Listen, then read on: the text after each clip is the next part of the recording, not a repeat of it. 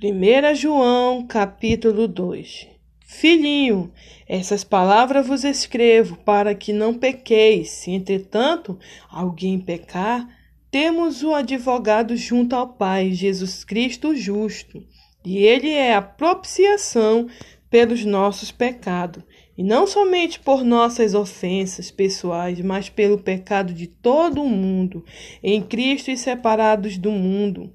E temos certeza de que o conhecemos se guardamos seus mandamentos.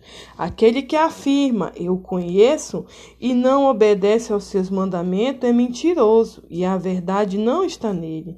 Mas todo o que guarda a sua palavra, Neste o amor de Deus tem verdadeiramente se aperfeiçoado, e dessa forma sabemos que estamos nele. Quem declara que permanece nele também deve andar como ele andou. O mandamento, o amor fraterno. Amado, não vos escrevo um mandamento novo, senão um mandamento antigo, o qual tende desde o princípio. Ora, esse mandamento antigo é a palavra que ouviste. Todavia, o que vos escrevo é um mandamento novo, o qual é verdadeiro nele e em vós, pois as trevas estão se dissipando e já brilha a verdadeira luz. Aquela pessoa que diz estar na luz, mas odeia o seu irmão, continua a vagar sobre as trevas. Quem ama seu irmão permanece na luz e nele não existe motivo de tropeço. No entanto, quem odeia o seu irmão está nas trevas e vaga pela escuridão. Não sabe, sabe para onde caminha, pois as trevas lhe turvaram a visão. A vitória sobre o inimigo. Filhinho, eu vos escrevo porque os vossos pecados foram todos perdoados, graças ao nome de Jesus. Pais, eu vos escrevo porquanto conheceis aquele que é desde o princípio. Jovem, eu vos escrevo pois vencestes o maligno. Criança, eu vos escrevi porque conheceis o vosso Pai. E vós, pais, eu vos escrevi porque conheceis aquele que é desde o princípio. Jovens, eu, eu vos escrevi porquanto sois forte, e a palavra de Deus permanece em vós, e já venceste o maligno. O cristão não deve ser mundano. Não ameis o mundo, nem o que nele existe. Se alguém ama o mundo, o amor do Pai não está nele. Pois, um, pois todo o que há no mundo, as paixões da carne, a cobiça dos olhos e as ostentações dos bens não provém do Pai, mas do mundo. Ora, o mundo passa assim como a sua volúpia. Entretanto, aquele que faz a vontade de Deus permanece eternamente. A ação dos anticristos.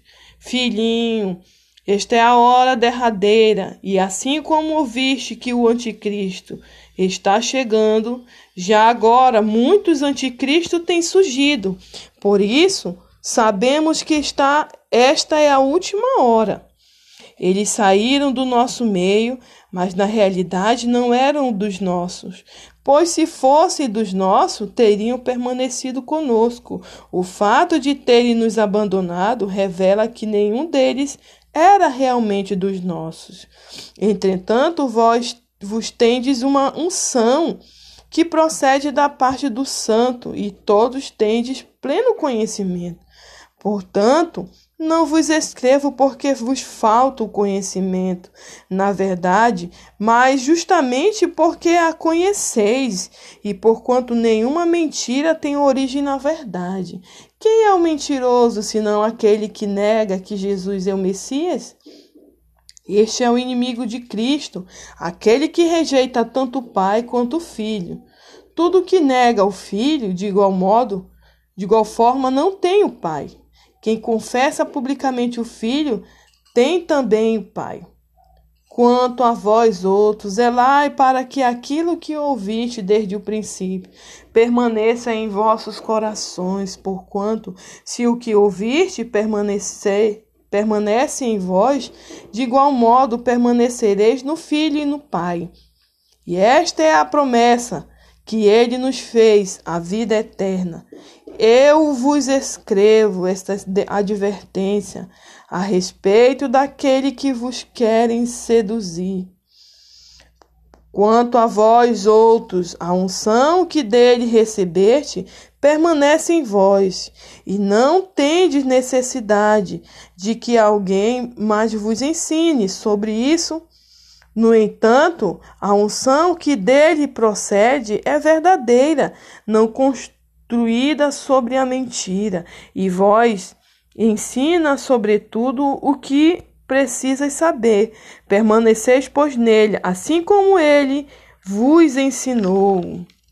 Os verdadeiros filhos de Deus, sim, queridos filhinhos, permanecei nele, para que tenhamos segurança quando ele se manifestar e não sejamos envergonhados diante dele na sua vinda.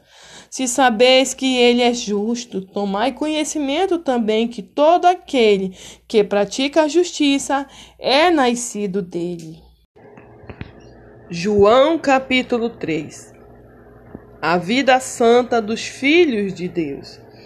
Vede que imenso amor nos tem concedido o Pai, a ponto de sermos tratados como filhos de Deus. E em realidade somos filhos de Deus.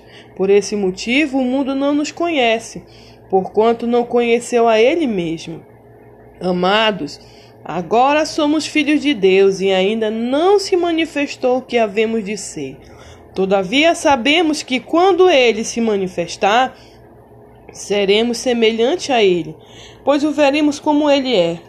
E todo o que tem nele essa plena confiança purifica a si mesmo assim como ele é puro.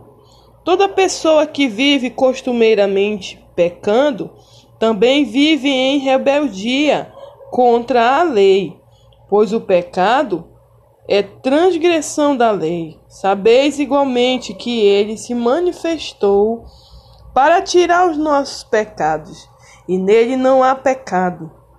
Todo aquele que permanece nele não vive pecando, Toda pessoa que continua no pecado não viu e nem tampouco o conheceu. Filhinhos, ninguém vos iluda. Quem pratica a justiça é justo, assim como ele é justo. Aquele que vive habitualmente no pecado é do diabo, pois o diabo peca desde o princípio. Para isto, o Filho de Deus se manifestou para destruir as obras do diabo. Todo aquele que é nascido de Deus não se dedica à prática do pecado, porquanto a semente de Deus permanece nele e ele não pode continuar no pecado, pois é nascido de Deus. Deste modo, conhecemos quem são os filhos de, do diabo, quem não pratica a justiça não procede de Deus, nem tampouco aquele que não ama seu próprio irmão. A marca do cristão, o amor. Ora, a mensagem que ouviste desde o princípio é esta: que nós amemos uns aos outros e não sejamos como Caim, que pertencia ao maligno e assassinou seu irmão. E por que o matou? porque as suas obras eram mais e a de seu irmão eram justa. Meus irmãos, não vos admireis se o mundo vos odeia. Nós sabemos que já passamos da morte para a vida, porque amamos os irmãos. Quem não ama permanece na morte. Toda pessoa que odeia seu irmão é homicida, e sabeis que nenhum assassino tem a vida eterna em si mesmo. Nisto conhecemos todo o que todo o que significa todo o significado do amor. Cristo deu a sua vida por nós e devemos dar a nossa vida por nossos irmãos. Esse alguém possui recursos material, se alguém possui recursos materiais e observando seu irmão passando necessidade, não se compadecer dele, como é possível permanecer nele o amor de Deus? Filhinho, Não, não amemos de palavra, nem de boca, mas sim de atitude e em verdade. Desta forma, sabemos que somos da verdade e acalmaremos o nosso coração na presença dele.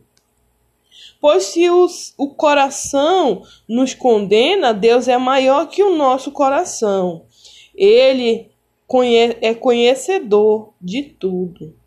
Portanto, amados, se o nosso coração não nos condena, temos coragem diante de Deus e recebemos dele tudo o que rogamos, porque obedecemos aos seus mandamentos e fazemos o que lhe agrada.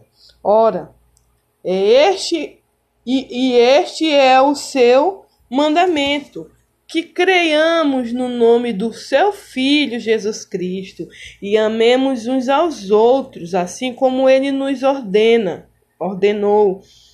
Todo aquele que obedece aos seus mandamentos, nele permanece e ele neles. E assim conhecemos que Deus permanece em nós, pelo Espírito que nos ortogou.